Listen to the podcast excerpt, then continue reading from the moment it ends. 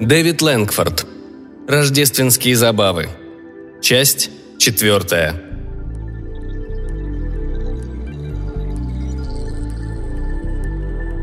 Подозреваемые собрались в библиотеке, а детектив в это время делал гипсовые слепки очень странных свежих следов, которые он обнаружил. Следы шли по заснеженной усадебной дороге в обоих направлениях. «Не понимаю», — сказала герцогиня. «Тогда я разъясню вам ситуацию так, будто вам обо всем этом ничего не известно», — начал профессор. Его поспешно перебил достопочтенный Найджел. «Да все ясно.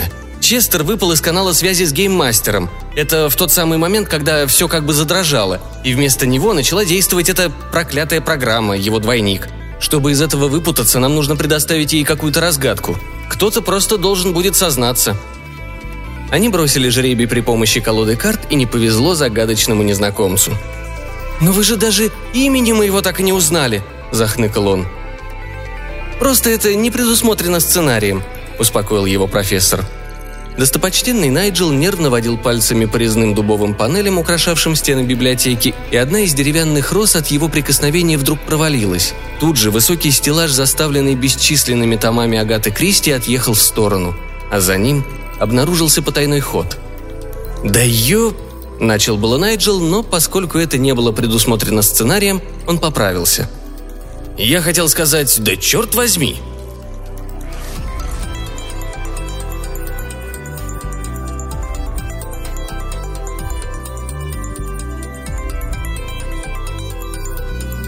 В действительности я прихожусь лорду Блэкхэту братом, однояйцевым близнецом, а сходство между нами устранено с помощью пластической хирургии.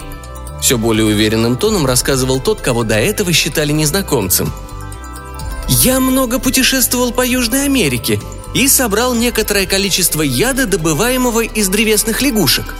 Он используется для отравления стрел и науке практически неизвестен – я начинил ядом сыр Стилтон, предназначенный для лорда Блэкхота, который, к сожалению, принял меры предосторожности и незаметно, ловким движением руки поменялся тарелками с несчастным своим соседом, сыщиком Честером Диксом.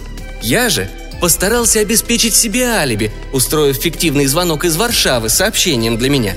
В действительности звонил мой сообщник с телефонного аппарата в коморке Дворецкого.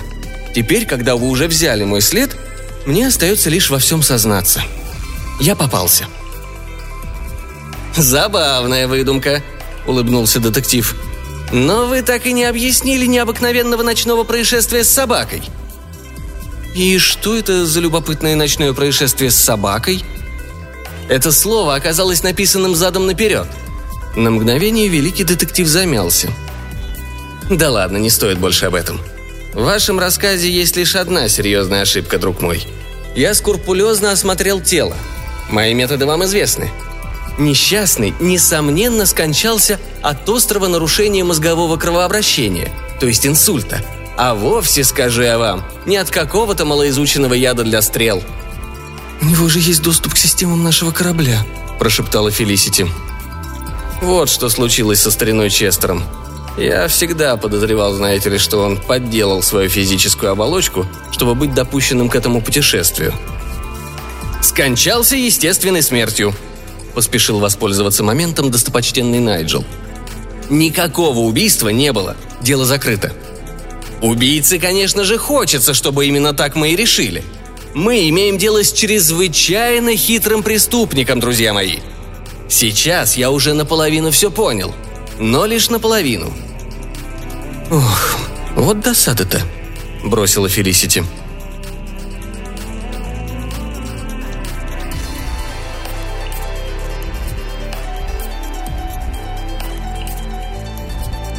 Часть гостей собралась в огромном зале вокруг сверкающей огнями рождественской елки.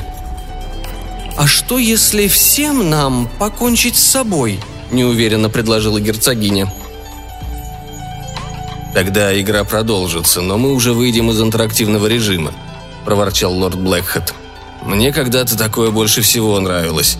Витаешь вокруг как призрак и наблюдаешь, как вы все заморачиваетесь расследованием». «Тогда преступление, возможно, так и не будет раскрыто», – сказал достопочтенный Найджел.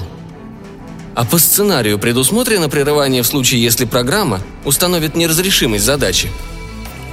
Фелисити состроила гримасу. «Бог его знает. Точнее, Бог и Честер». «Проклятие!» – выругался полковник. «Кто-то из нас просто обязан попасться с поличным. Хватит уже дурью маяться.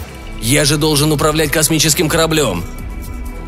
«Придумал! Второе убийство!» Найджел щелкнул пальцами. «Снова будем тянуть жребий». «А укокошат обязательно меня», – заявил загадочный незнакомец. «Тот, кого подозревали в первом убийстве, всегда оказывается жертвой второго. Классическое развитие сюжета». «Нет, все идет к тому, что убьют Блэкхэта», – с раздражением проворчал полковник. Герцогиня вздохнула и распечатала новую колоду карт.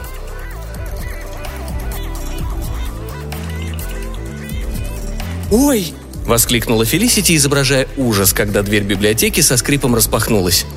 «Ах, я просто проходила мимо и нож взяла случайно. У меня вылетело из головы, что, оказавшись на месте преступления, ни к чему нельзя прикасаться.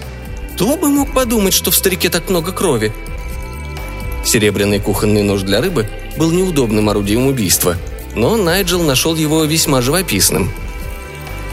«Да он же совсем тупой, будь он не ладен», – раздраженно проворчал лорд Блэкхэт, испуская последний вздох. Великий детектив окинул орлиным взором место преступления, мгновенно оценив обстановку. «Нет», — сказала Фелисити. «Бесполезно.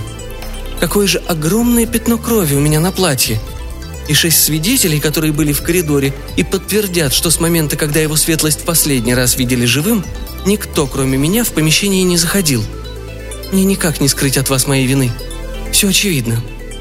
Сыщик, то затягиваясь изогнутой, как саксофон, курительной трубкой, то отпивая из бокала безумно дорогой выдержанный бренди, ползал по полу на четвереньках. Потом он поднялся и прикоснулся к какому-то месту на деревянной обшивке. Потайная дверь, петли которой были отлично смазаны, отворилась. «Разрази меня гром! Комната-то вовсе не закрыта со всех сторон, скажу я вам. И теперь я хочу задать вам лишь один вопрос, милая моя девочка. Кого вы прикрываете?» Фелисити еле слышно произнесла одно слово. Вскоре после этого. «Кажется, в преступном мире существует понятие, – произнес профессор с некоторым отвращением к предмету обсуждения, присущим людям науки.